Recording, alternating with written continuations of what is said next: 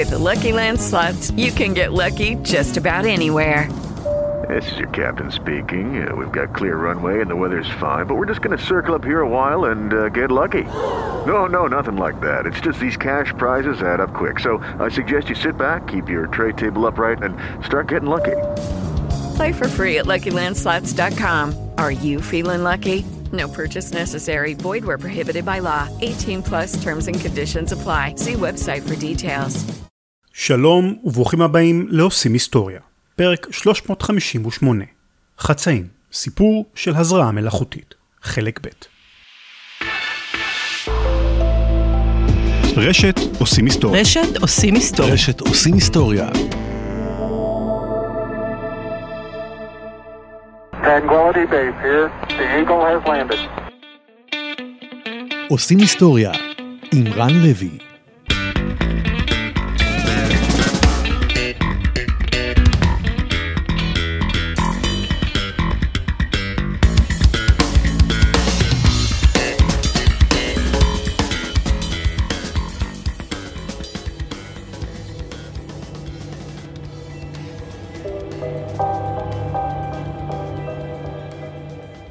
אוקיי, בוא נראה מה אבא עושה. גיגול מהיר, חיפוש לשם, הבן אדם רופא. רופא, רופא פעיל. ואתם יודעים כבר ממוטי שהתורם זה סטודנט לרפואה בעברו. נכון. אמרנו שהוא סטודנט, ונכנסתי לפנקס הרופאים, ואותו אחד, הוא סיים רפואה ב-73. נולדתי הרבה שנים אחרי. בפרק הקודם הכרנו את ירדן, שם בדוי. גבר בשנות ה-40 לחייו, שלפני מספר שנים גילה שהוא תוצר של הפריה מלאכותית שנעשתה במרפאתו של דוקטור ברננדו איסמחוביץ', אחד מתוך קבוצה מצומצמת יחסית של מומחים שפעלו בתחום הזה בישראל בשנות ה-70 של המאה הקודמת. בדיקה גנטית שעשה ירדן הכירה לו שני אחאים, חצאי אחים, שלא ידע על קיומם, מוטי ושי, ועוד חצי אח, עידו, שבאופן מפתיע וכמעט לא ייאמן, הסתבר שהוא חברו לעבודה של שי, והשניים מכירים זה את זה שנים רבות. ואז, באופן מפתיע אפילו עוד יותר, הסתבר שאביו של עידו הוא בסבירות גבוהה מאוד תורם הזרע. אביהם הביולוגי של כל ארבעת האחאים. שי מכיר אותו. הוא פגש את אביו של עידו מספר פעמים במרוצת השנים שבהן עבדו יחד, אבל מעולם לא שיער לעצמו שהאיש שאת ידו הוא לוחץ, הוא בעצם אביו הביולוגי. כשגילה עידו שהוא ושי חצאי אחים, הוא ניסה בתחילה לשכנע את שי שמדובר במתיחה, בעבודה בעיניים. אבל ירדן, שבשלב הזה כבר צבר לא מעט ידע בתחום הבדיקות הגנטיות, הבין מיד שזה בלתי אפשרי. עידו הוא באמת אחיהם למחצה, וזו לא מתיחה. בהמשך התהליך קיבלנו איזשהו מידע שסגר את זה החלטין שומן של התורם. בתגובה, עידו ניתק איתם קשר. עד היום הוא לא מדבר עם שאר חצאי האחים, ולא רוצה שום קשר איתם. ועידו בשלב הזה מדבר איתך או לא מדבר איתך? לא, לא, הוא לא מדבר, הוא לא, לא מדבר, מדבר. לא, לא, לא מדבר איתי בכלל, הוא ביקש לא להיות בקשר. הוא לא רוצה את הקשר הזה, הוא לא רוצה את החשיפה, הוא לא יודע... מה פשר ההתנהגות הזו של עידו? מה הסיבה להתכחשות המוחלטת, לניתוק ההחלטי כל כך, ממשהו שהוא בבירור מציאות חיה ונושמת?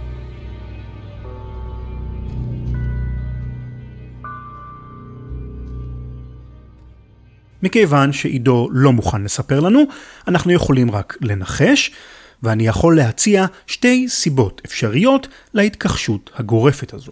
אחת גלויה לעין, ואחת הרבה יותר סמויה ואפלה. הסיבה הראשונה היא שלמרות שחברות מסחריות שמציעות בדיקות גנטיות לגילוי קרובי משפחה צצו רק ממש לאחרונה, 10 עד 15 שנה, כבר הצטברו אין ספור סיפורים דרמטיים ולעיתים טרגיים ממש על ההשלכות של גילויים מפתיעים שכאלה על המשפחות של מי שעשו את הבדיקות. הנה דוגמה.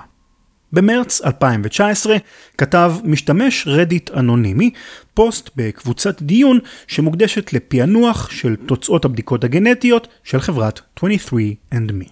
ציטוט אבא שלי ואני קיבלנו את התוצאות שלנו, ואנחנו חולקים רק 29.2% מה-DNA שלנו. זה לא אמור להיות 50%? בת הדודה שלי גם כן עשתה את הבדיקה, ואנחנו חולקים 24.6% מה-DNA שלנו. אני חושב שזה גבוה בהינתן שאנחנו בני דודים. 23andMe חוזה שאנחנו חצאי אחים. אני מאוד מבולבל כרגע. האם ייתכן שהתוצאות שגויות? אנא, עזרו לי. סוף ציטוט. המשתמש האנונימי צודק, אני ארחיב על זה בפירוט בהמשך, אבל הורים וילדים אכן חולקים בדיוק 50% מה-DNA שלהם, ולכן תוצאה של 29% היא משונה ומאוד יוצאת דופן. אז מה בדיוק קורה כאן? חברי הפורום הוותיקים הבינו מיד את פשרן האמיתי של תוצאות הבדיקה, אבל העדיפו לרמוז לכותב בעדינות. האם לאבא שלך יש אח? והאם האח הזה הוא אביה של בת הדודה שלך? כתב לו אחד. אולי תקנה לדוד שלך בדיקה גנטית ותחכה לתוצאות, רשם לו אחר. לבסוף, אחד הכותבים האחרים לא התאפק.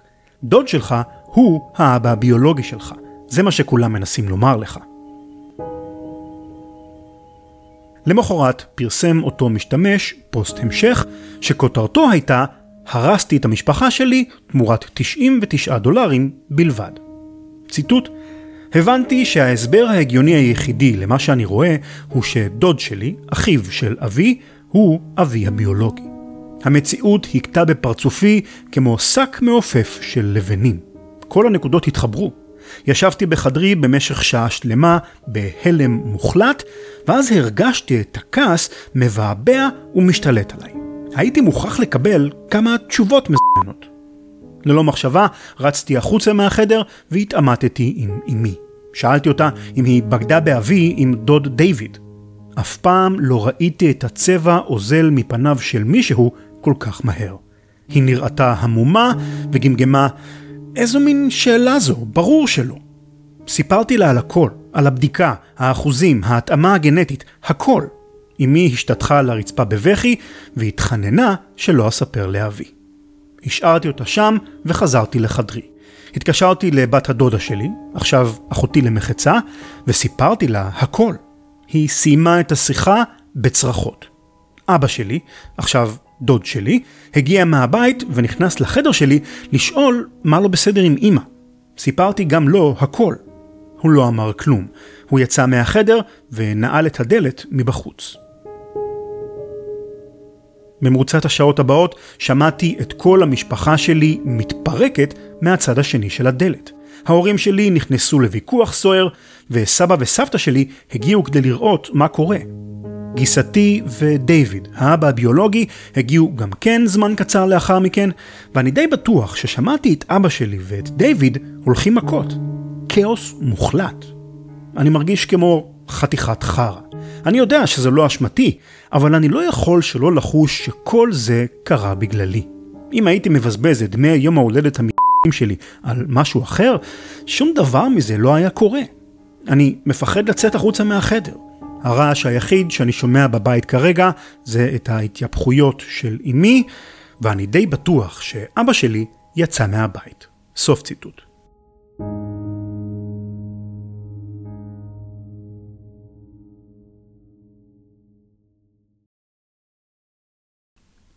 עשרה ימים חלפו, וחברי הקהילה ברדיט כססו ציפורניים במתח. לבסוף הגיע הפוסט השלישי, שתיאר את המשך השתלשלות העניינים. ציטוט: התקשרתי לאבא שלי והסתבר שהוא בבית החולים עם סבתא שלי. היא לא הייתה מסוגלת להתמודד עם המצב הזה וקיבלה התקף לב. נסעתי לבית החולים והתיישבתי לשיחה עם אבא שלי. אמרנו אחד לשני שהמצב הזה לא משנה במאום את היחסים בינינו. הוא עדיין אבי, ואני עדיין הבן שלו. אבא ודייוויד באמת רבו. אבא אמר לי שהוא פירק אותו במכות. הוא אמר לי שאימא סיפרה לו שדייוויד אנס אותה כשהייתה שיכורה. הוא הציע לה לפנות למשטרה, אבל היא סירבה, והחלה לשנות את הסיפור שלה במעט, מה שגרם לאבי להתחיל לפקפק בתירוץ הזה. בדיוק אז הגיעו דיוויד וכולם, ודיוויד טען שאימא שלי משקרת כדי להציל את התחת שלה, ושהסקס ביניהם היה בהסכמה. אנחנו לא יודעים למי להאמין. אשתו של דיוויד מתגרשת ממנו. אני ואבא שלי ישנים כבר שבוע אצל הסבא והסבתא עד שנבין מה לעשות. סוף ציטוט.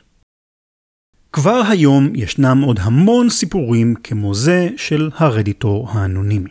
רובם לא מסתיימים באופן כה דרמטי, אבל לכל בדיקה כזו יש פוטנציאל לשנות את חייו של מישהו, או אפילו את חייה של משפחה שלמה, מן היסוד. למשל, משתמשת טיק טוק בשם מטילדה סיפרה בסרטון שהפך לוויראלי שעשתה בדיקה גנטית יחד עם החבר שלה. כשקיבלה את התוצאות, גילתה שיש לה בן דוד שלא הכירה. כן, ניחשתם נכון, החבר הוא הבן דוד. משתמשת רדיט אחרת סיפרה שהבדיקה הגנטית שלה העלתה שהיא אינה קרובת משפחתה של אמה. זאת אומרת, אמא שלה היא לא אמא שלה. איך זה יכול להיות, אתם שואלים? מסתבר שהאם עברה הפריה חוץ גופית במרפאה כלשהי בברזיל, ואותו רופא שביצע את ההליך נשלח מאוחר יותר לכלא, מכיוון שמסיבה כלשהי הוא נהג להחליף ביציות מופרות בין המטופלות שלו. אני יכול להביא לכם עוד מאות, אם לא אלפי סיפורים כאלה, אבל אני חושב שאתם מבינים את הרעיון. הפוטנציאל של בדיקות גנטיות לערער באופן כל כך עמוק את חייהם של הנבדקים ובני משפחותיהם, מחייב אותנו לנקוט בזהירות מיוחדת בבואנו לפענח את הבדיקות האלה. אז לי קוראים ז'אנה הילשטיין. קשה לי לקרוא לזה עסק, אבל מה שאני עושה נקרא DNA בגובה העיניים. ז'אנה עוסקת במקצוע שהוא דוגמה נהדרת לאופן שבו ההתקדמות הפנומנלית במדע הגנטיקה ב-20 השנים האחרונות משנה את עולמנו. השירות שהיא מספקת לא היה קיים, לא יכול היה להיות קיים, עד לפני 20 שנה. כשהרעיון הוא גם לעזור לאנשים, למצוא את מה שהם מחפשים, ואם זה אנשים, ילודים מבנק הזרע שמחפשים אחאים, או יש כאלה שמחפשים את ספק הזרע, ניצולי שואה שמחפשים בני משפחה, אנשים שאומצו שמחפשים אה, משפחה ביולוגית, או כאלה שפשוט אה, מסקרן אותם לדעת מה, ממה המוצא שלהם אה, בנוי, ממה ה-DNA שלהם בנוי מבחינת מוצא, כי זה אחד הדברים שאתה מקבל. ביקשתי מז'אנה, שמתמחה בפענוח של בדיקות גנטיות גנאולוגיות, להציג בפנינו את המורכבויות הפחות מוכרות של הבדיקה הזו. קנה המידה של, או כלי המידה של DNA נקרא סנטימולגן, וזה בעצם המספרים שה... כשאתה עושה את בדיקת ה-DNA, זה, אלה המספרים שאתה מקבל. מי שעשה בדיקה גנאולוגית בשירות כמו MyHeritage או 23andMe, רגיל לקבל תוצאה בסגנון אדם כך וכך הוא בסבירות גבוהה קרוב משפחה שלך מדרגה X. אבל בפועל, התוצאה המילולית הזו היא למעשה רק פרשנות של התוצאה האמיתית של הבדיקה, שהיא, כראוי לתחום מדעי לעילה ולעילה, מספר שהיחידות שלו הן סנטימורגן. למשל, אם אני ואבא שלי נעשה את הבדיקה, אני אקבל תוצאה בסגנון יצחק לוי הוא בסבירות גבוהה מאוד אבא שלך. אבל אם אני אחפור קצת יותר לעומק, אמצא גם את המשפט, אתה ויצחק לוי חולקים ביניכם 3,400 סנטי מורגן.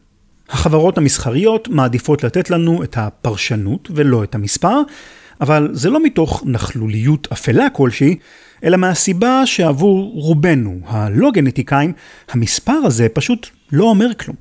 זה כמו שהמוסכניק שלך יגיד לך שיש לך תת חיכוך במנגנון ספיגת האנרגיה הקינטית של הרכב. יותר נוח לומר שהלכו הברקסים. אז בואו נעזוב לרגע את הפרשנות המילולית של תוצאות הבדיקה הגנטית ונתרכז במספר. ככל שלי ולאדם אחר יש סנטי מורגן נמוך יותר, כך הקשר המשפחתי שלנו רחוק יותר. כאמור, הורה וילד חולקים בערך 3,400 סנטי מורגנים, שזה פחות או יותר הערך המקסימלי האפשרי, מן הסתם מכיוון שהורה וילד היא הקרבה המשפחתית הגדולה ביותר. אני וסבא שלי נקבל בין 1,150 סנטימורגן ל-2,310 סנטימורגנים. אני וסבא רבא שלי נקבל אפילו פחות סנטימורגן, בין 460 ל-1480, ואם התוצאה היא מתחת ל-12 סנטימורגן, זה אומר שהקשר המשפחתי בינינו הוא כל כך רחוק עד שהוא כמעט ולא קיים מבחינה מעשית. משהו כמו בן דוד מדרגה חמישית או שישית. אולי שמתם לב לפרט מעניין בהסבר שנתתי הרגע, והוא שהקשר המשפחתי במונחים של סנטימורגנים הוא לא מספר מוחלט, אלא טווח. זאת אומרת, אני יכול לחלוק עם סבא אחד שלי 1200 סנטימורגן, אבל עם הסבא השני שלי 2000 סנטימורגן, למרות ששניהם סבים שלי בדיוק באותה המידה.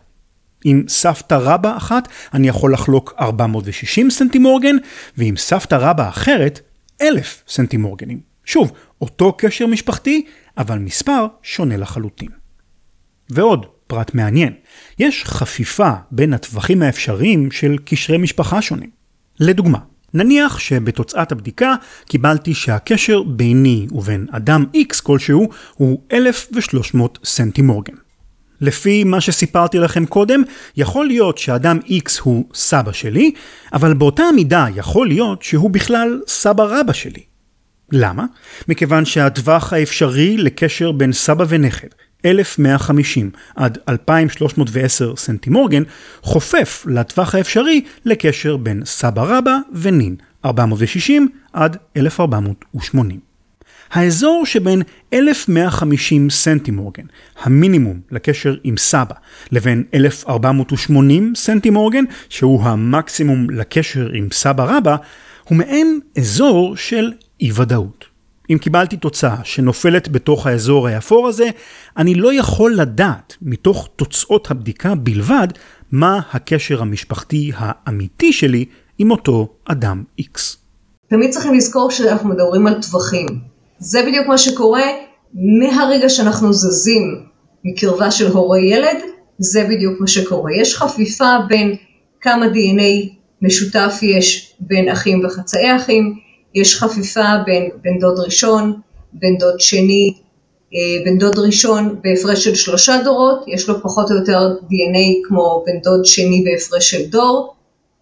מה הפשר, הטווח הרחב הזה של תוצאות הבדיקה? איך יכול להיות שאני וסבא שלי נחלוק נאמר 2,000 סנטימורגן, אבל אני וסבתא שלי לעומת זאת נחלוק רק במרכאות 1,500 סנטימורגן? אז מכיוון שאנחנו יודעים את אופן התורשה של ה-DNA, אם כל אחד מאיתנו הוא המאה אחוז של עצמו, המאה אחוז הזה הגיע 50% מאמא, 50% מאבא. כל אחד מההורים שלנו קיבל 50% מההורים שלו. זאת אומרת שאלינו עבר רק בממוצע 25 והממוצע הזה הוא חשוב, כי השכפולים וההתפלגות של ה-DNA היא מאוד רנדומלית.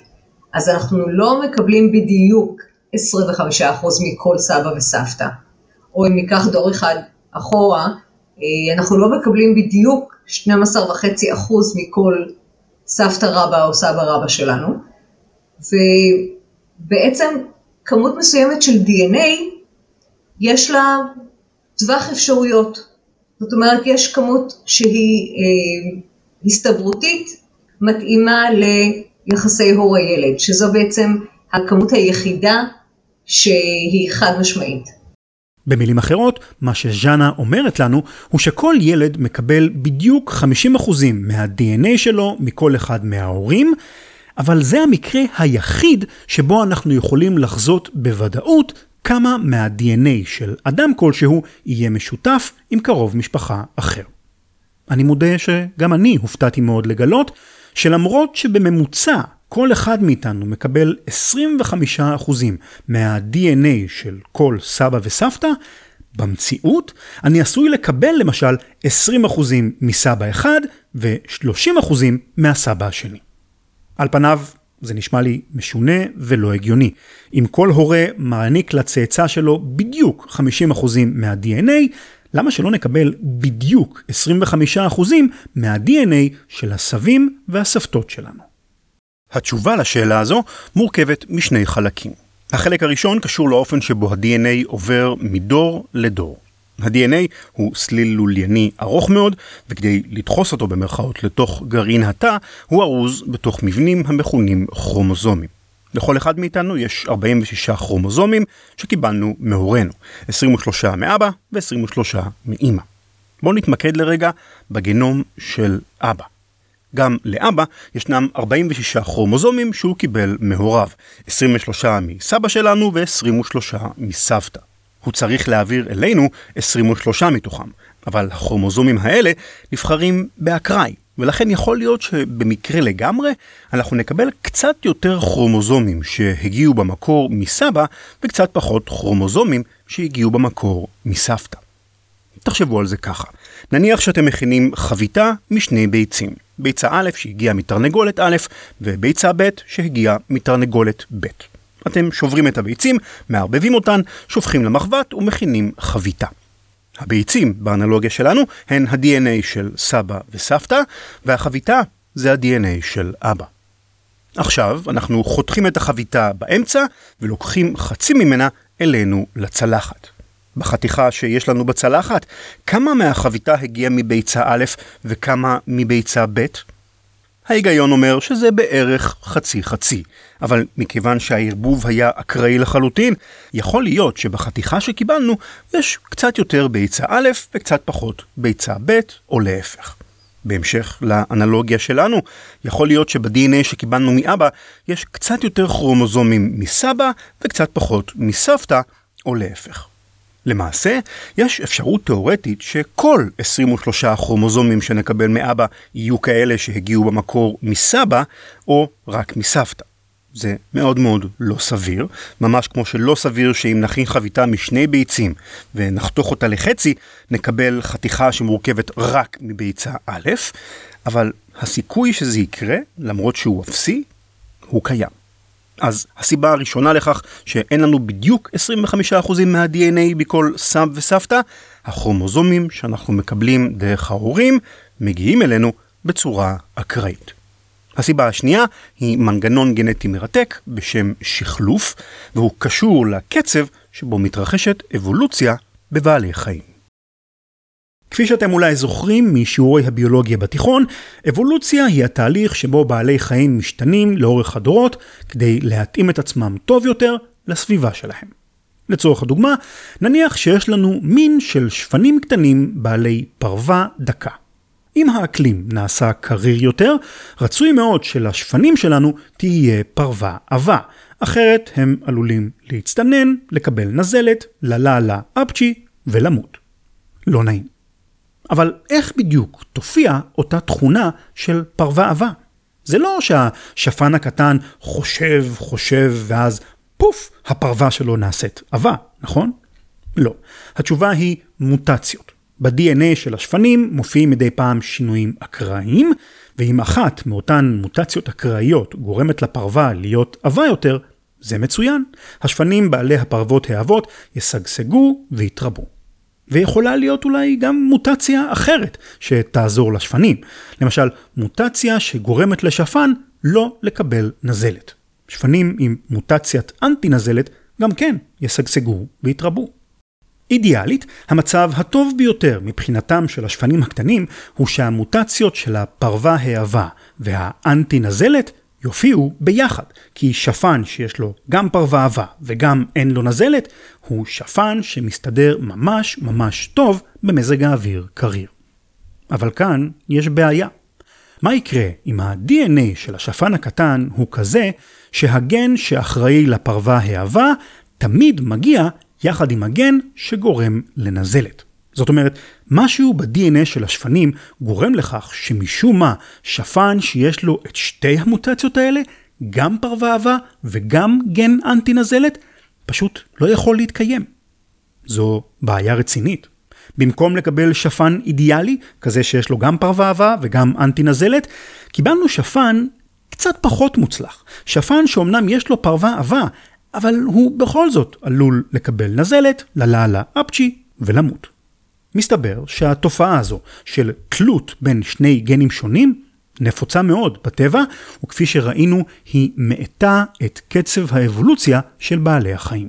השפנים הקטנים רוצים להשתנות כמה שיותר מהר כדי להתאים את עצמם למזג האוויר החדש, אבל הם לא מסוגלים לעשות את זה בגלל כל מיני תלויות בין גנים לא קשורים שמפריעות להם. אז מה עושים? התשובה היא מנגנון גנטי מרתק בשם שחלוף, או רקומבינציה בלעז. השחלוף הוא תהליך שמתרחש בזמן היווצרות תאי הזרע והביצית, ותפקידו לערבב, במרכאות, את ה-DNA של בעל החיים, כדי לשבור את התלות הבעייתית הזו בין גנים שונים. איך זה קורה? בזמן תהליך יצור תאי הזרע והביציות, כל שני כרומוזומים בתא, אותם מבנים צפופים שמחזיקים את ה-DNA בתוך הגרעין, נצמדים זה לזה ומחליפים ביניהם פיסות של DNA. אתה תיתן לי חתיכה מה-DNA שלך, ואני אתן לך חתיכה מה-DNA שלי. הדגש כאן הוא על האקראיות של השחלוף. לפעמים הכרומוזומים יחליפו ביניהם קטע כזה של DNA, ולפעמים קטע אחר. לפעמים קטע ארוך, ולפעמים קטע קצר. הערבוב האקראי הזה גורם לכך שמדי פעם ייווצרו שפנים קטנים שיש להם גם מוטציה לפרווה אהבה וגם מוטציית אנטי נזלת. במילים אחרות, הוא מבטל את התלות בין שני הגנים האלה, ומביא לכך שבתוך זמן קצר יחסית יופיעו באוכלוסייה שפנים שיש להם את שתי המוטציות הטובות האלה. זאת אומרת, הוא מאיץ את קצב האבולוציה של בעלי החיים. למעשה, הטריק הזה של רקומבינציה הוא כל כך מוצלח ותורם ליכולת ההישרדות, עד שאפשר למצוא את הרקומבינציה בכמעט כל היצורים החיים, וגם אצל בני האדם כמובן.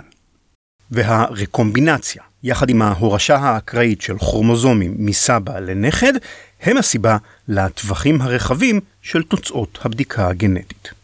אמנם ההורים שלכם קיבלו בדיוק את אותה כמות של DNA מההורים שלהם, 50% מסבא ו-50% מסבתא, אבל ה-DNA שהם מעבירים אליכם עבר את אותו ערבוב במרכאות רנדומלי, כך שיכול להיות שאחרי הערבוב ה-DNA שלכם יכיל קצת יותר DNA של סבתא וקצת פחות מה-DNA של סבא, או להפך. השורה התחתונה של כל הסיפור הזה היא שבמקרים מסוימים תוצאות הבדיקה הגנטית שנקבל לא תהיינה חד משמעיות. הבדיקה לא תוכל לומר לנו בוודאות גמורה מהו הקשר המשפחתי המדויק אל אדם כלשהו. כדי לדעת היכן בדיוק למקם את אותו אדם בעץ המשפחתי שלנו, אנחנו נצטרך להיעזר בפיסות מידע משלימות. למשל, הגילאים של שני הנבדקים. אם אני בן 30 ואדם X הוא בן 70, יש סיכוי לא רע שהוא סבא שלי. ואם הוא בן 100, כנראה שהוא סבא רבא שלי. אפשרות נוספת היא לבצע בדיקות גנטיות לאנשים אחרים במשפחה ולהיעזר בתוצאות הקרבה שלהם לאדם X כדי לפענח את תוצאת הבדיקה שלי, כמו מעין משחק סודוקו בין דורי. זאת אומרת שאני תמיד יכולה להיעזר באנשים שמסביב כדי להתביית על, על אותה מטרה שאני, שאני מחפשת. וככל שיש לי יותר מידע של המשפחה מסביב, יש לי אפשרות אה, להחליט ולבדוק עם כמות ה-DNA המשותפת, איפה הבן אדם שאני מחפשת עבורו יכול להתאים בתוך העץ. בחזרה לירדן ולאחאב. במאי 2018 הם היו ארבעה. ירדן, מוטי, שי ועידו. אבל בסוף אותה השנה ציפתה להם הפתעה מרעישה. למוטי יש אח בשם יניב. הם גדלו יחד כמו שני אחים רגילים, אבל מכיוון שמוטי בא לעולם מתרומת זרע, כולם הניחו שהוא ויניב חולקים רק אם משותפת, ולכל אחד מהם אב אחר. אבל בדיקה גנטית שעשה יניב גילתה שהוא ומוטי הם, למרבה ההפתעה, אחים מלאים. זאת אומרת, אביהם הביולוגי של ירדן, מוטי, שי ועידו, הוא גם אביו הביולוגי של יניב. וגם אותו צירפנו לקבוצות אה, וואטסאפ, ועכשיו אנחנו ארבעה.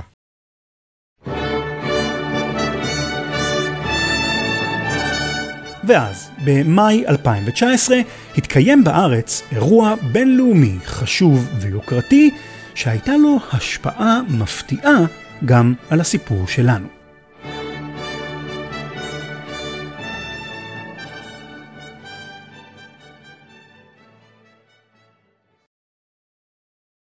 Lucky Land Casino asking people what's the weirdest place you've gotten lucky? Lucky? In line at the deli, I guess? Aha, in my dentist's office.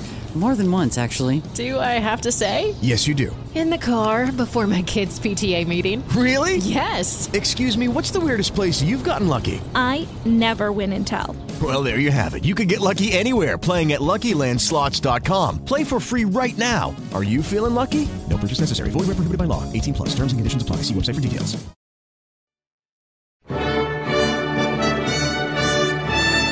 ופה נכנס לתמונה נטע ברזילי. עכשיו תשאל איך נטע ברזילי נכנסת פה, היא לא אחות שלי, היא לא קשורה אליי, אבל בזכות אחת נטע ברזילי שהביאה את האירוויזיון לישראל, יש חברה אחת, קוראים אותה MyHeritage, הייתה הספונסרית של האירוע הזה. MyHeritage הישראלית היא אחת מחברות הגנאולוגיה המובילות בעולם, וכמו 23andMe, גם היא משווקת בדיקות גנטיות לאיתור קרובי משפחה. ובמסגרת האירוע הזה הם מכרו ערכות לתיירים שהגיעו, היית צריך להציג דרכון זר וקנית ערכה. עכשיו זה המקום להגיד, מרטג' היא חברה ישראלית והיא כפופה לחוק הישראלי, ולפי החוק הישראלי בדיקות גנטיות לאיתור קרובי משפחה הם רק באישור בית משפט מחשש לממזרות. אז מרטג' לא מוכרת לחב... לאנשים ישראלים, אבל ערכות כאלה מוצאות את דרכן, אנשים עם דרכונים זרים שקונים, או אתה יכול לקנות בחו"ל ומישהו שולח לך. הסיפור פה מתפתח משמעותית בעקבות נטע ברזילי שהיא זכתה, כי זה מגיע לארץ ומוכרים ערכות.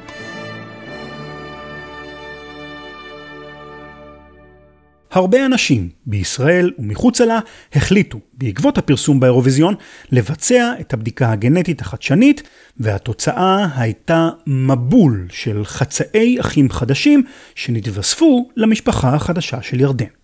עוד אחות למחצה, אלה. ואז אני אומר, תקשיבי, זה, זה משהו מאוד משמעותי שיגיד לך, את רוצה כמו שמודים פלסטר, לעשות את זה לאט, אומר, תפיל הכל עליי. ואני אומר, את מתרומת זרע. ואני זוכר שאמרתי לה את זה, היו איזה כמה שניות של שקט, ואני בדמיון שלי שומע כאילו, כמו פסל שנשבר לחתיכות, כאילו כמו... אתה מוריד אליה פטיש בקטע הזה עכשיו. פטיש, כן, זה לגמרי כמו הפרסומת הזה שישראל מתייבשת, כאילו, כאילו נפלים לחתיכות והיא כזה, אוקיי. וחודש לאחר מכן עוד אח למחצה? לא עובר חודש, ואלה שלח אותה בקבוצה, זהו, סיימתי לטחון צעירות. אז היא מה? יש עוד אחד. זה מישהו בשם גיא, הראשון שהוא קטן ממני. אני סוף סוף לא הכי קטן, אני לא... זה שצריך לשאול את הקושיות בפסח. ואז עוד שתי אחיות למחצה? נכנס עוד אחות.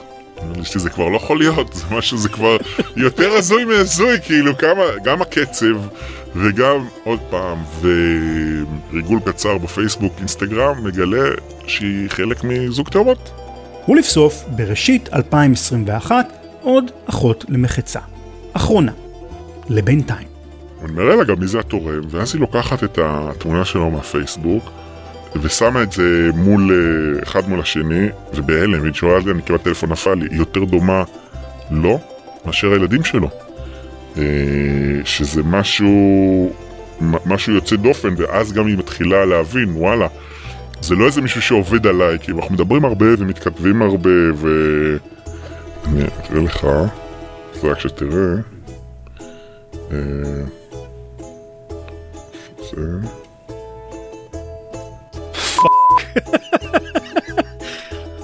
Fuck. זה כאילו הוא באישה. זה אותו חיוך, זה אותם שיניים. זה אותו הכל, תסתכל. מדהים. במילים אחרות, שמונה אחים שגילה ירדן בתוך פחות מארבע שנים. אחרי מבול כזה של אחים שנפל עליו באמצע החיים, ירדן התחיל לקחת את כל הסיפור הזה של משפחה קצת יותר ברצינות. גם הכי מצחיק זה יש לי חברים בעבודה או מהצבא, ואתה יודע, אנחנו נפגשים, אנחנו אומרים אחד שני, my brother from another mother. מאז הפסקתי להגיד את זה. זה כבר לא נשמע אותו כן, לך תדע, יכול להיות שזה, אתה יודע, שזה נכון, אז אתה, כמו שאמרת, לך תוכיח שאין לך אחות, כל מיני דברים כאלה. אני יותר לא אומר, מה אתה חושב שעשו אותי באצבע? ענק. צחוק בצד, שורת התגליות המפתיעות האלה גרמו לירדן להתחיל לחשוב. יש פה קצב מטורף, זה כאילו, סתם תחשוב, רגע, כמה כמוני יש בחוץ? ואז אתה אומר, תשמע, אנחנו כבר שמונה. אז אתה אומר לעצמך, אם בשבע שנים האלה אנחנו שמונה, ושרק שמונה שעשו את הבדיקה, כן? שעשו את הבדיקה, בדיוק. מה עם אלה שלא עשו את הבדיקה? זאת אומרת, כל אותם שמונה אחאים שגילה ירדן, הם אנשים שבמקרה עשו בדיקה גנטית. ואנחנו יודעים שבישראל רק מעט מאוד אנשים יחסית עשו בדיקה כזו. ז'אנה הלשטיין, המומחית לגנאולוגיה, מעריכה שמדובר ב-300 אלף ישראלים בלבד. ואם מתוך אותם 300 אלף בלבד כבר נתגלו שמונה אחאים, כמה אחאים של ירדן מסתובבים להם שם בחוץ? כולנו, אתה יודע, סוג של שותפים במסע, ואנחנו סוג של, נכנסנו לאיזה חדר חשוך ואנו לאט לאט מאירים אותו, אבל החדר, אנחנו כל פעם מגלים שזה, חושבים שהחדר בגודל מסוים, אבל הוא כל הזמן גדל ויגדל ויגדל. ואתה יודע, יש עוד אה, הרבה אנשים בחוץ שמסתובבים, והם לא יודעים, והם לא מכירים. אנחנו מניחים שבהערכה השמרנית ביותר, סדר גודל של 50, אני חושב שיותר סביר זה 100, אם לא יותר. תחשבו על זה. אם אתם הייתם יודעים שבסבירות גבוהה יש לכם עשרות רבות של אחים ואחיות למחצה שמסתובבים בעולם, איך זה היה משפיע עליכם? לפתע פתאום כל אדם שאתם פוגשים או רואים ברחוב והוא קצת דומה לכם, הופך להיות קרוב משפחה פוטנציאלי. ועוד משהו, ירדן לא לבד, ממש ממש לא. הבדיקות האלה הן מאוד מאוד מאוד פופולריות. צוברות תוצאה, הן נהיות יותר ויותר זולות, ואנשים לאט לאט מגלים גם ה... ה... מי שנולד בשנות ה-70, תחילת ה-80, ההורים, רוב ההורים בני סדר גודל של 70. 70, 80, שקוראים שהביאו בגיל מאוד מבוגר. ולאט לאט מה שקורה הם האבות מתים, ואז האימהות מספרות, או במקרה שעושים בדיקה כמו, ש... כמו שאפשר, ואתה יודע, מתחילות פה המחשבות, אם אנחנו חוזר חזרה לפילוסופיה, יש פה הרבה... הרבה שאלות שעולות. קודם כל, כמה כאלה יש? אני הגעתי לזה שיש 30 רופאים שטיפלו. שאני יודע בוודאות שטיפלו, שעשו את זה, שאין פעם, שום דבר פסול פה או משהו כזה. וכל אחד כזה לא יודע, תעשה, בוא נעשה את המכפלות. טיפל ב, לא יודע, בארבע, חמש נשים ב, ב, בשנ... בחודש. זה 60 לאורך עשר שנים, אני מניח שיש כמה אלפים טובים של נשים כמובן, דרך אגב, זה היה בשנות ה-60, וזה המשיך גם קצת לתוך שנות ה-80, אבל השיא היה בשנות ה-70, אז יש הרבה אנשים בני 40 עד 50 בארץ ובחו"ל, שהם כאלה והם לא יודעים. אני יכול לדמיין אותם. מאות ואולי אלפי ישראלים שמסתובבים בינינו, ואין להם מושג שהגבר שיושב ברכב לידם ברמזור, או האישה שיושבת בקיוביק לידם, או המלצר שמגיש להם את האוכל במסעדה, הם למעשה אחיהם למחצה. ואם אכן יש אלפי ישראלים שחולקים קשרי משפחה הדוקים שכאלה ללא ידיעתם, יכולות להיות לכך השלכות מעשיות לא נעימות בכלל. למשל, מקרה היפותטי שבו זוג נפגש, מתאהב, ואולי אפילו מביא ילדים לעולם, מבלי לדעת שלמעשה הם אחים למחצה.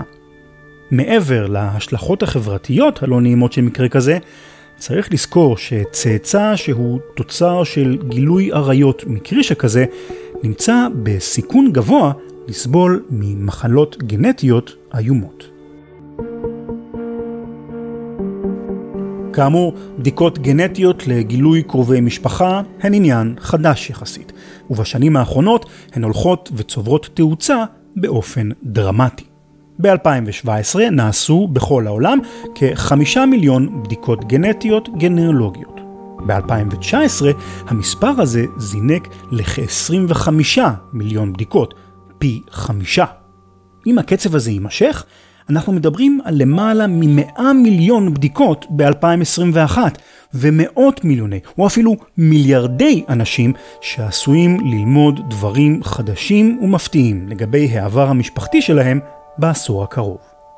שנה הלשטיין סבורה שהמגמה הברורה הזו עתידה להשפיע על החברה שלנו באופן עמוק ביותר. אנונימיות היא לא רלוונטית. המקום הזה של אותם גברים שביקרו בבנק הזרע והשאירו את הכוסית על, ה, על, ה, על המדף והבטיחו להם אנונימיות, פסה. היא לא רלוונטית היום האנונימיות. וכל אותם אנשים שחשבו שהם לקחו את הסוד שלהם לקבר, גם זה כבר לא רלוונטי אה, עם ה-DNA. ויש פה תופעה מאוד רחבה, זה לא מייחודי לישראל, זה קיים בכל העולם, המייחודי לישראל שאנחנו מדינה קטנה. אה, ושבישראל רק בשלב מאוחר יחסית התחילו בנקי הזרע, ואנשים הולכים לגלות לאט לאט, וזה משהו ש... זה לא משהו שאתה יכול לשלוט בעצמו, זאת אומרת, לשלוט בו, כי אם אתה נגיד תרמת זרע או אתה זה, אתה יכול להגיד לילדים שלך, אז אל תבדקו וזה, אבל אתה לא יכול לשלוט באחרים, באח שלך, בבן דוד שלך, ב... בסוף זה יוצא לאור. בסוף זה יוצא לאור. כיצד תשפענה הבדיקות הגנטיות על החברה שלנו במישור הרחב יותר? קשה לדעת. מצד אחד, השנים הבאות עתידות להמטיר עלינו גשם של תגליות מפתיעות, שעשויות לערער את יציבותן של המון משפחות, כשסודות אפלים מהעבר יצופו לפתע את פני השטח. ז'אנה ממליצה למי ששומר סוד אפל כזה, לשקול ברצינות לחשוף אותו מיוזמתו, מכיוון שבכל שנה שעוברת הולך וגובר הסיכוי שבדיקה גנטית אקראית תחשוף אותו בכל מקרה. תראה, כל הנושא של שליטה הוא מאוד אשלייתי. בסופו של דבר אין לנו שליטה על כלום. יחד עם זה, כשאתה פותח את הסוד במקום שאתה בוחר לפתוח את הסוד, ואז אתה יכול לעבור עם זה תהליך, וזה יוצא ממך החוצה, ולא בא מבחוץ, ואז אתה צריך להתמודד עם, עם ריקושטים. ואנשים יופתעו מכמה הצד השני אה, יקבל את זה אחרת ממה שהם, אה, ממה שהם חושבים. כי אנחנו תמיד הולכים ל-worst case scenario, אנחנו תמיד הולכים לקטסטרופה, לדרמה. יכול להיות שיהיו אתגרים, וזה לא יהיה פשוט, אני לא אומרת שכל אחד אומר, אה, איזה מגניב, איזה יופי, אתה הבן שאף פעם לא ידעתי עליו, או מישהי שמגלה שלבעלה היה סטוץ איפשהו, ו... ועכשיו יש בת שצריך להתמודד איתה. יחד עם זה, יש משהו בניקיון הזה של, של דברים על השולחן. אם כן, האם אנחנו צועדים לקראת תקופה של המוני משברים משפחתיים קשים וריבוי דרמטי במספר המשפחות ההרוסות ומקרי גירושין הכואבים? אולי. אבל מצד שני, ז'אנה, שפגשה אין ספור משפחות שגילו את עצמן מחדש בעקבות הבדיקות הגנטיות, חושבת שהטכנולוגיה פורצת הדרך הזו תביא אולי ברכה גדולה לאנושות כולה. אני חושבת שמבחינה חברתית או מחשבתית או תודעתית, בדיקות ה-DNA קצת מקדימות את הלך הרוח או את המחשבה של החברה. אני חושבת שהחברה שלנו עוד קצת, קצת backwards במקום הזה, קצת בחשיבה שהיא קצת יותר עדיין מקובעת של מה נכון ומה לא נכון.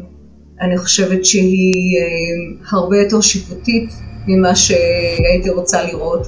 ואני חושבת שבדיקות ה-DNA זה יישמע נורא גדול, אבל באיזשהו אופן יהפכו אותנו לחברה טובה יותר.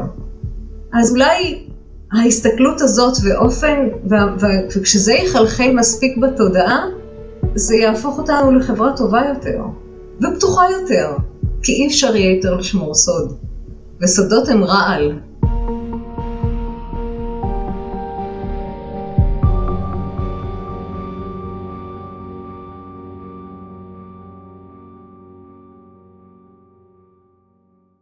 כעת בואו נחזור לשאלה שעימה פתחתי את הפרק. כזכור, עידו, חברו לעבודה של שי, ומי שאביו הוא בסבירות גבוהה תורם הזרע של ירדן וכל חצי האחים שלו, ניתק עמם את הקשר.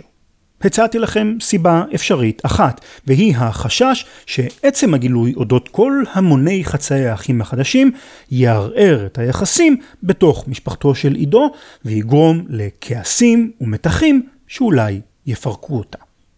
זה חשש לגיטימי ומובן כמובן, אבל מצד שני, כשחושבים על זה לעומק, יש משהו לא הגיוני בחשש הזה. הרי בסופו של דבר מדובר בתרומת זרע שנעשתה לפני למעלה מ-40 שנה, ולא במסגרת מערכת יחסים מחוץ לנישואים. בגידה בבת הזוג שלך נחשבת בדרך כלל כלא לגיטימית, אבל תרומת זרע היא פעולה לגיטימית לחלוטין מבחינה חברתית. אני מכיר אישית לפחות שני אנשים שתרמו זרע כשהיו סטודנטים רווקים והם נשואים באושר עד היום. ובפרק הקודם סיפרתי לכם על פרופסור איתן פרידמן, שאינו מסתיר את העובדה שתרם זרע כשהוא היה סטודנט צעיר לרפואה, והוא עדיין נחשב לאיש מקצוע מוערך ומוביל בתחומו. במילים אחרות, אין שום דבר שלילי בתרומת זרע, ועל אחת כמה וכמה אם תרמת זרע הרבה לפני שהכרת את אשתך לעתיד. מכל זווית שלא מסתכלים על זה, קשה להאמין שהגילוי הזה יזעזע את משפחתו של עידו בצורה משמעותית. אבל אם כך הדבר, מדוע בכל זאת מתעקש עידו להתכחש לאחיו החדשים? ובכן, ישנה סיבה אפשרית נוספת, קצת פחות נעימה. אני זוכר גם ב... לפני כעשר שנים נמצאתי מתאים לתרומת מח עצם, ולפני שאתה עושה את התרומה, הולכים לראות שאתה בריא, שאתה יכול לתרום, שאין לך בעיות. הלכתי לבית חולים ויש את האחות שמקבלת אותך לקחת בדיקות דם, והוא מתקשר אליו. ואומרת לי, וואו, אתה דומה, אומרת לי, זה שם של פרופסור, איזה דוקטור, אתה ממש ממש דומה לו. ואני אומר לה, כן, כל החיים שלי אמרו שאני דומה לאנשים, ושמתי לב, אני מסתכל, פתאום משהו השתנה לה בעיניים, ואמרה, היא פשוט חתכה את השיחה, ואמרה, טוב, בוא ניקח אדם. מדוע החליטה האחות להפסיק את השיחה עם ירדן? אנחנו לעולם לא נדע בוודאות כמובן, אבל יש לי ניחוש, ניחוש שמתקשר למשהו שאמר ירדן. ונכנסתי לפנקס הרופאים, ואותו אחד, הוא סיים רפואה ב-73. נולדתי הרבה שנים אחרי. יש לנו בסיפור שני רופאים שונים, אז בואו נעשה סדר בדברים. דוקטור ברננדו איסמחוביץ' היה הרופא המטפל, המומחה שביצע את הליך ההזרעה המלאכותית. הוא הלך לעולמו בשנת 2002, והוא אינו תורם הזרע. זאת אומרת, הוא לא אביהם הביולוגי של ירדן ואחיו. מי שכן תרם את הזרע שבו השתמש דוקטור איסמחוביץ' היה אז, בשנות ה-70, רק סטודנט צעיר לרפואה, או ליתר דיוק, זה מה שסיפר דוקטור איסמחוביץ' להוריו של ירדן. בפועל, כפי שגילה ירדן במחקריו, אותו תורם כבר לא היה סטודנט, הוא היה רופא מוסמך.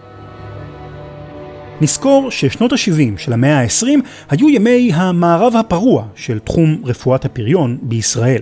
לא היו בנקי זרע, לא הייתה רגולציה ממשלתית, וכמעט אף אחד מהרופאים שעסקו בהזרעה מלאכותית לא הקפיד על תיעוד מסודר של מי תרם למי וכמה פעמים.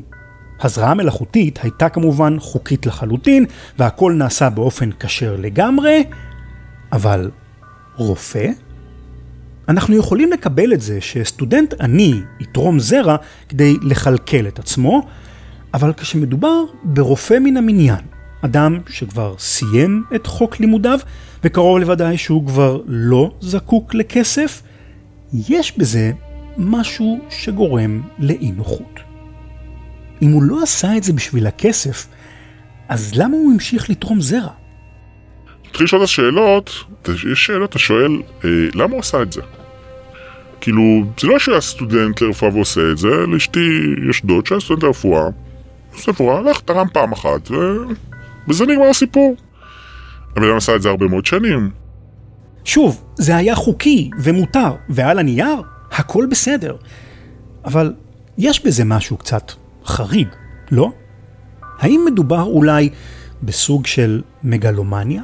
ברצון לא ממש בריא להפיץ את הזרע ה... במרכאות משובח שלך ברחבי העולם? סביר להניח שדוקטור איסמכוביץ' בחר לספר להורים שהתורם הוא סטודנט, למרות שכנראה ידע שמדובר למעשה ברופא מוסמך, מכיוון שהוא ניחש שהעובדה הזו תעורר חשד אצל ההורים לגבי מניעיו האמיתיים של התורם. אין ספק שמבחינה אתית ומוסרית יש כאן חצייה של קו אפור כלשהו, וחשיפה של הסיפור הזה עשויה אולי לפגוע במוניטין המקצועי של התורם, שהוא נכון לזמן כתיבת שורות אלה, עדיין רופא פעיל ומוערך. אולי זו הסיבה האמיתית שעידו, בנו של התורם, החליט לנתק מגע מירדן ואחיו. אולי זו גם הסיבה לתגובתו של תורם הזרע, כשירדן ואחת מאחיותיו ניסו ליצור עמו קשר דרך הוואטסאפ. ואז אמרנו, אולי נלך אליו למרפאה, זה, אבל חשבנו שזה יותר מדי, ובסופו של דבר, בן אדם עשה משהו טוב, ואנחנו כאילו נופלים עליו, לא רצה שייצרו איתו קשר או זה, אז אה, אמרנו, השגנו את הטלפון שלו, ואלה שלחה לו הודעה, והוא uh, ענה לה שהוא לא רוצה קשר, ובזה זה הסתיים. ולפני קצת יותר מחצי שנה, אני גם שלחתי הודעה, משתי סיבות. אחד, א', עם דגל תדע, אני פה. שיש, כאילו זה בשבילי, אני לא מחפש קשר, אין לי שום רצון לקשר, אני לא רוצה להיכנס לחיים של בן אדם, אני לא מחפש קשר הבאי, זאת אומרת, אם, אם הוא היה רוצה, ואני זה, בשמחה, אבל לא בתור, אה, זה לא כמו עם אחים, כי זה, אחים אנחנו שותפים למשהו, פה, כאילו אנחנו לא בחרנו בזה, הוא בחר, אבל הוא לא בחר להיות, שייצרו איתו קשר, אבל גם זה, וגם כי יש פה כבר הרבה, אז אני רוצה לדעת כמה פעמים עשית את זה. שאני אדע כמה יש כאלה בחוץ, למה עשית את זה, לדעת על קצת הרקע המשפחתי, והאם יש איזה שהם בעיות רפואיות שצריכים לדעת עליהם כן או לא. אה, לא חשבתי שהוא יענה לי, אבל אה, אתה יודע, מה, לפחות בוא ננסה. אה, הוא, ראיתי שני וים כחולים, הוא קרא את זה, ואחרי עשר דקות הוא חסם. אבל אני יודע שהמסר עבר. עכשיו אני, אין לי שום דבר נגדו, זה לא משהו הוא לא, כשהוא בא ותרם ועשה את זה, הוא לא חשב שייצרו איתו קשר אחרי 40-50 אה, שנה. אז הכל בסדר, אבל כן, הוא, אה, הוא יודע ומודע. עבור ירדן, העובדה שאביו הביולוגי לא רוצה להיות בקשר איתו ועם אחיו, היא לא טרגדיה. מבחינתו, כבר יש לו אבא. אבא אמיתי. מתחיל לחשוב, זאת אומרת, כמה פעמים בן אדם יושב ותופס את עצמו באמצע החיים, ומתחיל לחשוב, ומתחיל באמת להגות על החיים. רובנו אנחנו עסוקים יום יום בעבודה, במשפחה, בילדים, מקסימום שאנחנו הוגים אולי זה קצת פוליטיקה וצבא, אבל אנחנו לא נכנסים לחשוב על משמעות החיים, ופתאום החיים אומרים לך, חבוב, עצור, יש פה, יש פה משהו. אה, ואתה מתחיל לחשוב, ואז אתה בהתחלה שואל את עצמך, אז כמו, מי אני, מה אני? כמו, מתחיל לשאול את עצמך את השאלות האלה, ו... מהר מאוד הגעתי למסקנה שיש את האבא ביולוגי, התורם, ויש את מי שגידל אותי. מבחינתי אבא שלי זה מי שחינך אותי, מי שלימד אותי לרכב על אופניים, מי שכעס עליי, מי ששיחק אותי, מי ששיחק איתי, מי ש... מי שהוביל אותי בחיים, אני חושב שזה, שזה אבא שלי, זאת אומרת, מבחינתי הגעתי מהר מאוד לתשובה הזאת. לרוע המזל, אביו של ירדן הלך לעולמו לפני שנחשף דבר תרומת הזרע.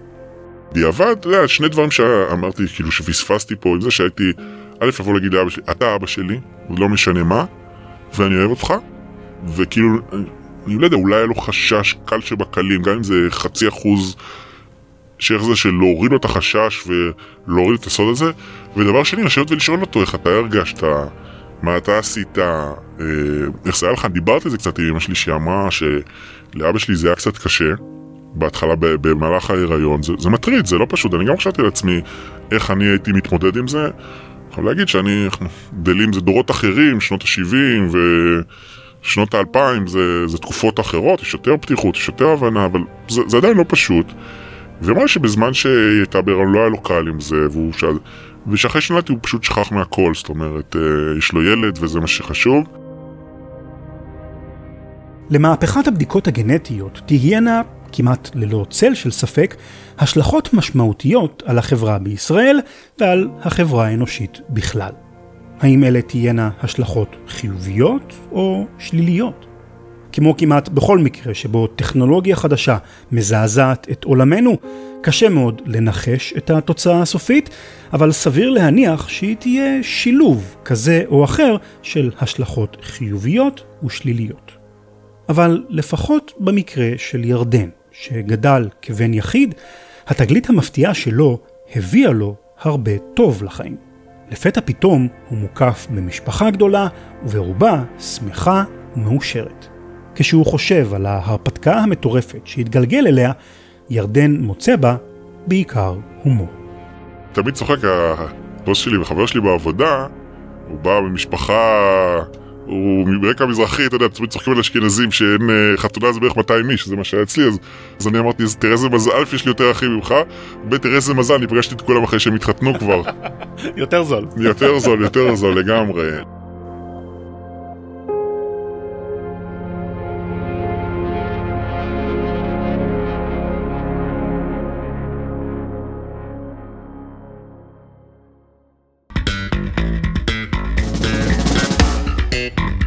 זהו, עד כאן. תודה רבה לירדן ולאחאב ששיתפו אותנו בסיפור המרתק שלהם, ותודה לחוקרת השורשים המשפחתיים ז'אנה הלשטיין. אם אתם רוצים ללמוד עוד על בדיקות גנטיות לגילוי קרובי משפחה, אתם מוזמנים לבקר בדף הפייסבוק של ז'אנה, DNA בגובה העיניים, ושם גם תוכלו להזמין אותה להרצאה אודות התחום החדש והמרתק הזה. מיד נמשיך עם עדכונים לגבי הנעשה ברשת שלנו ועוד, אבל ראשית, כתמיד, חסות קצרה. With Lucky Land slots, you can get lucky just about anywhere. Dearly beloved, we are gathered here today to. Has anyone seen the bride and groom? Sorry, sorry, we're here. We were getting lucky in the limo and we lost track of time. No, Lucky Land Casino, with cash prizes that add up quicker than a guest registry. In that case, I pronounce you lucky. Play for free at LuckyLandSlots.com. Daily bonuses are waiting. No purchase necessary. Void where prohibited by law. 18 plus. Terms and conditions apply. See website for details. אתם יודעים, דוקטור יובל דרור הצטרף לרשת שלנו עם עושים טכנולוגיה בסך הכל לפני שנתיים פלוס מינוס, ועכשיו, עכשיו הוא לדעתי אחד הפודקסטרים הכי עסוקים בישראל. יובל הוא כזה סטאר, שפרט לעושים טכנולוגיה, הוא הגיש ומגיש עוד שלושה פודקאסטים טכנולוגיים נוספים. צורכים חדשנות, הדבר הבא איי-אל. סליחה, אני מתקן את עצמי, ארבעה פודקאסטים, כיוון שלפני מספר שבועות השקנו פודקאסט חדש בהגשתו של יובל, פודקאסט שאנחנו מפיקים עבור חברת סיילספורס ישראל, בשם פורצים דרך. פורצים דרך הוא פודקאסט שעוסק באתגרים החדשים שעומדים בפני מנהלים ומנהלות בעידן המודרני. משברים כלכליים, מגפה עולמית, שינוי רגולציה, תחרות על עובדים ועוד סוגיות רבות ומרתקות נוספות. בפודקאסט החדש יובל משוחח עם מנהלים ומנהלות בכירים ופורצי דרך בתחומם כדי לשמוע מהם על האתגרים שאיתם התמודדו וכיצד יכלו להם. הפרק הראשון של פורצים דרך מארח את טלי צור, סמנכ"לית מערכות המידע של חברת סקאי, לשיחה על מיזוגים. סקאי היא תוצאה של מיזוג בין שתי חברות, והחברה החדשה שנולדה כתוצאה מהמיזוג הזה, הייתה צריכה לא רק להמשיך ולפעול תוך כדי המיזוג, אלא גם אפילו לגדול ולצמוח. איך עושים את זה? האזינו לפורצים דרך, זמין באפליקציית עושים היסטוריה ובכל אפליקציות הפודקאסטים באשר הן. בעושים פוליטיקה עם דפנה ליאל, מחבל, אפס, נוכל. זה לא אני אמרתי, זה חברי הכנסת שלנו אמרו. האם השיח בכנסת באמת הידרדר לתהומות חדשים בשנים האחרונות, או שאולי זה רק נדמה לנו? בכירי הכתבים הפרלמנטריים של ישראל ינסו לענות על השאלה הזו. חנן קריסטל, גדעון אלון, אריק בנדר וגם פרשני הבית של התוכנית רותם דנון מהפודקאסט החדש הפוליטיקאים ודוקטור מיכה גודמן. ב"עושים את המוות", הפודקאסט של בית הלוויות עלי שלכת, נעדרים מחיינו. האומנם? כ-600 איש נעלמו בישראל מאז קום המדינה, ואיש לא יודע מה עלה בגורלם. מדוע אנשים נעלמים סתם כך? מהם הקריטריונים לקביעת סטטוס של נעדר? ולמה אנחנו ממהרים כל כך לחרוץ את גורלם של נעדרים?